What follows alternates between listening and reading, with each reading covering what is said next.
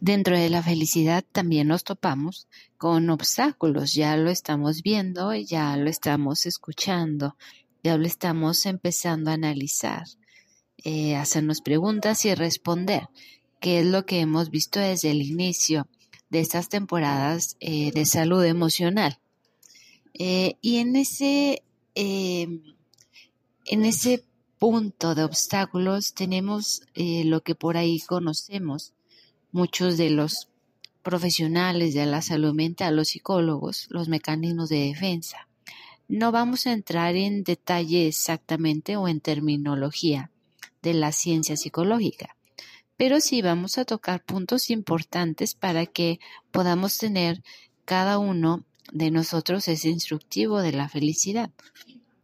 Los mecanismos de defensa eh, son los que por ahí escuchamos eh, coloquialmente, ¿no? Que nos reprimimos, que refrenamos nuestras pasiones, nuestros instintos, eh, y que vamos posponiendo cosas. Y obviamente eso es lo que vamos conociendo como la parte de la represión.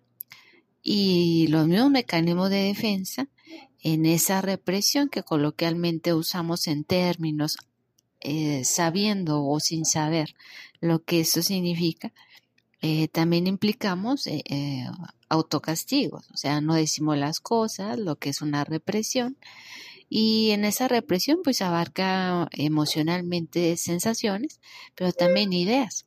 Entonces, bueno, aquí quien nos ha ayudado en, ese, en esa terminología pues es Sigmund Freud. Y Freud efectivamente fue quien nos da el término mecanismos de defensa. Y nos dice que eso es un proceso psicológico inconsciente eh, que empleamos para defendernos de angustia, de algo que yo sé que no está bien, de algo que no toleraría hacerlo consciente. Entonces empleo ese mecanismo de defensa. Y es la barrera, es la parte de obstáculo que vamos eh, automatizando y que obviamente nos va haciendo eh, ineficaces, nos va haciendo negligentes, nos va haciendo irresponsables, eh, mentirosos, agresivos y, bueno, hasta corruptos. Entonces eso va haciendo que muchos humanos, muchos de nosotros, Mm, vayamos eh, no aceptando responsabilizarnos de nuestros actos. Y no podemos ser congruentes de esa manera con encontrar felicidad, porque estamos en un ciclo de mecanismo de defensa. Eh, en este caso, en una negación.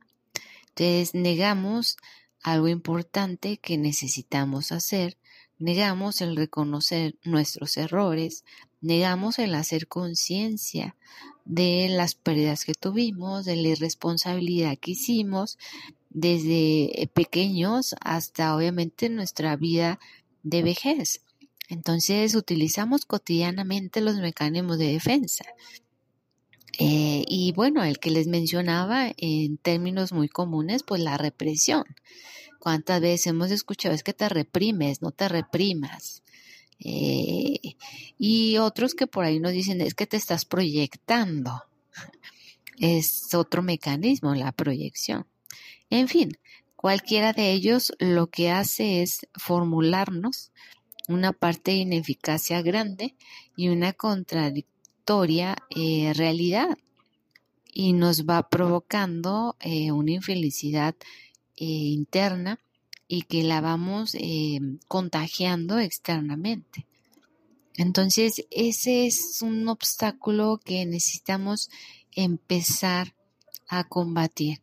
Y vaya, el antídoto desde siempre es la conciencia, el autoconocimiento, el darnos cuenta de, de lo que estamos haciendo con nuestros problemas, o con nuestras necesidades.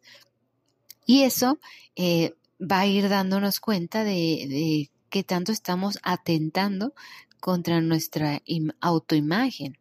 Eh, y eso nos va ocasionando una pobreza emocional necesaria de trabajarla en el gimnasio psicológico, como habíamos dicho.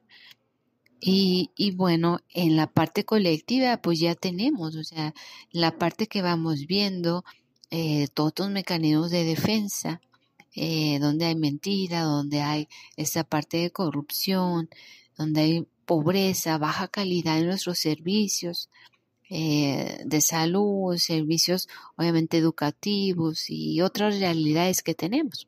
Pero eh, necesitamos rescatar, rescatar esa felicidad que como humanos eh, tenemos y como internamente individuales necesitamos para poder rescatar lo colectivo. Y eso habla de concientizar, de continuar en ese camino de que la realidad sea más integral, más objetiva, más justa, más transformadora y que obviamente eso vaya dándonos el camino con lo que civilmente tenemos cuántos partidos políticos, cuántas eh, propuestas de políticos que tienen sus trayectorias pero no se embonan con las necesidades que buscamos para poder lograr la felicidad.